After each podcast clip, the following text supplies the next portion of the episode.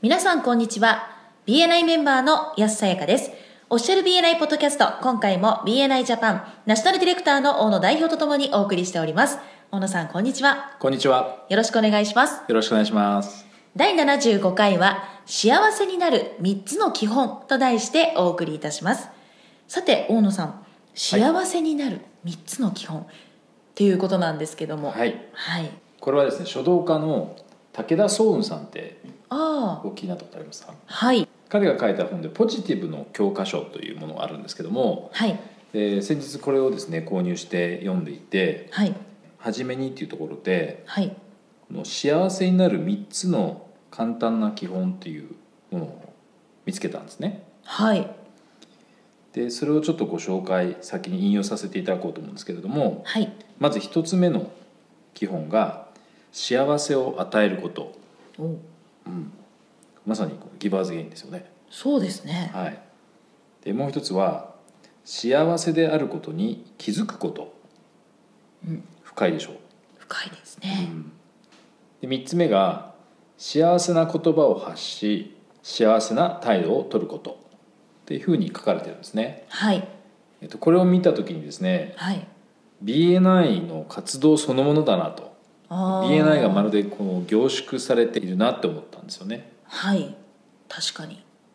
で今日はですねこれ全部話をしようと思うと多分3時間ぐらいかかってしまいそうな気がするので、はい大変ですねはい、1つ目の幸せを与えること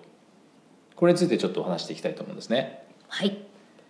えー先ほどもね触れましたけど幸せを与えることまさにギバーズゲインなんですけれどもはい、 BNI のメンバーの皆さんが実践していることも幸せを与える行動と言えるかもしれませんよね。そうですね毎週何件のリファーラルを出すとか何人のビジターを招待するかっていう自分が貢献できる数字っていうのを結構毎週意識せざるを得ないと思うんですけれどもはいそこに実はその意識が行き過ぎちゃうっていうこともねあるような気がしています。はいただそのギバーズゲインの実践ということのあるいは幸せを与えるっていうことのその本質って何だろうってちょっと今日は考えてみたいんですね。はいで私が思うにですね同じチャプターのメンバーにリファーラルを何件出せるかとか何人のビジターを連れてこれるかっていうことが実はギバーズゲインの実践とイコールではない等しくはないと思うんですね。なるほど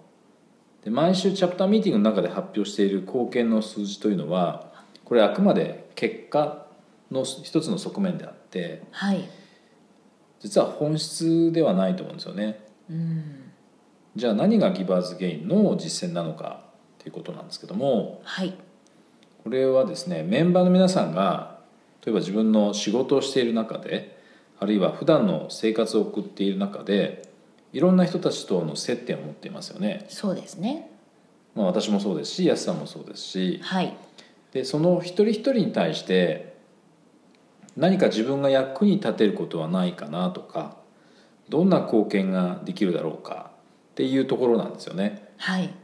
つまり目の前の誰かが何か困っている時にその人を助けたいと思うでそれが同じチャプターのメンバーを紹介することでもしかしたら解決の糸口が見えてくるかもしれないしはい一方でビジターとしてその人にチャッターに来てもらうことでもしかしたらその人のビジネス発展のきっかけとかが生まれるかもしれないですよね。はいでメンバーになってもらうっていうことではなくてその人との出会いですねその人が例えばチャプターのいろんなメンバーと出会うことによって何かポジティブな変化をですねもたらす可能性があるという意味だと思うんですね。はいもちろんもしかしたらそのチャプターのねメンバーになってくださるかもしれないんですけども、まあ、それはその人が決めることであってビジターとして一度来てもらうこと自体がその人に対する貢献になるという意味なんですね。はいちょっとまとめるとギバーズゲインを実践するっていうことは実はリファーラルとかビジターの数を意味するんではなくて普段接している周りの人たち例えば家族とか友人えー顧客クライアントえー社員それから地域の人とか自分の大切な人たちの役に立つとかえ貢献するという意味だと思うんですね。はいそれが BNI の理念であるギバーズゲインの本質的な意味ということです。はいそういえば、はい。まあこのポッドキャストを聞いてくださっている、うん。あるメンバーの方がですねはい。この前メッセージをくださったんですよおおでそれはあの自分の知り合いにまあコンビニのオーナーさんがいてー。はい。でその方が今回2店舗目を出すことになったんですね、うん。でもなかなか人が集まらなくて、はい。ちょっと困ってるその人が取れない採用できないってことですそうですねおうなかなか思うように集まらないあるいは採用ができなくて、か。サービス業大変ですからね。そうなんですよ採用はできないですよ本当ね。になかなかここが難しいところではいはあるんですけれど、まあ、その様子を見たそのメンバーの方がうんその方をなんとか手助けできないかうん。と思った時にはい。私がコンビニエンスストアのサポートをしてるっていうことを思い出してメッセージをくださったことがあるんですね。おーなるほどねはい。そういうなんでしょうねこうその人のためになればと思ってうん。そういう目の前の自分の知り合いとか知っている方をうん助けたいって思うことってすごく素晴らしいことだと思いますしそうでですね私にそうやってメッセージをいただいたことで私自身もうん何か助けられないかなっていう気持ちが出てきて伝染しちゃうんですね。れねそうなんですそうなんで。す、で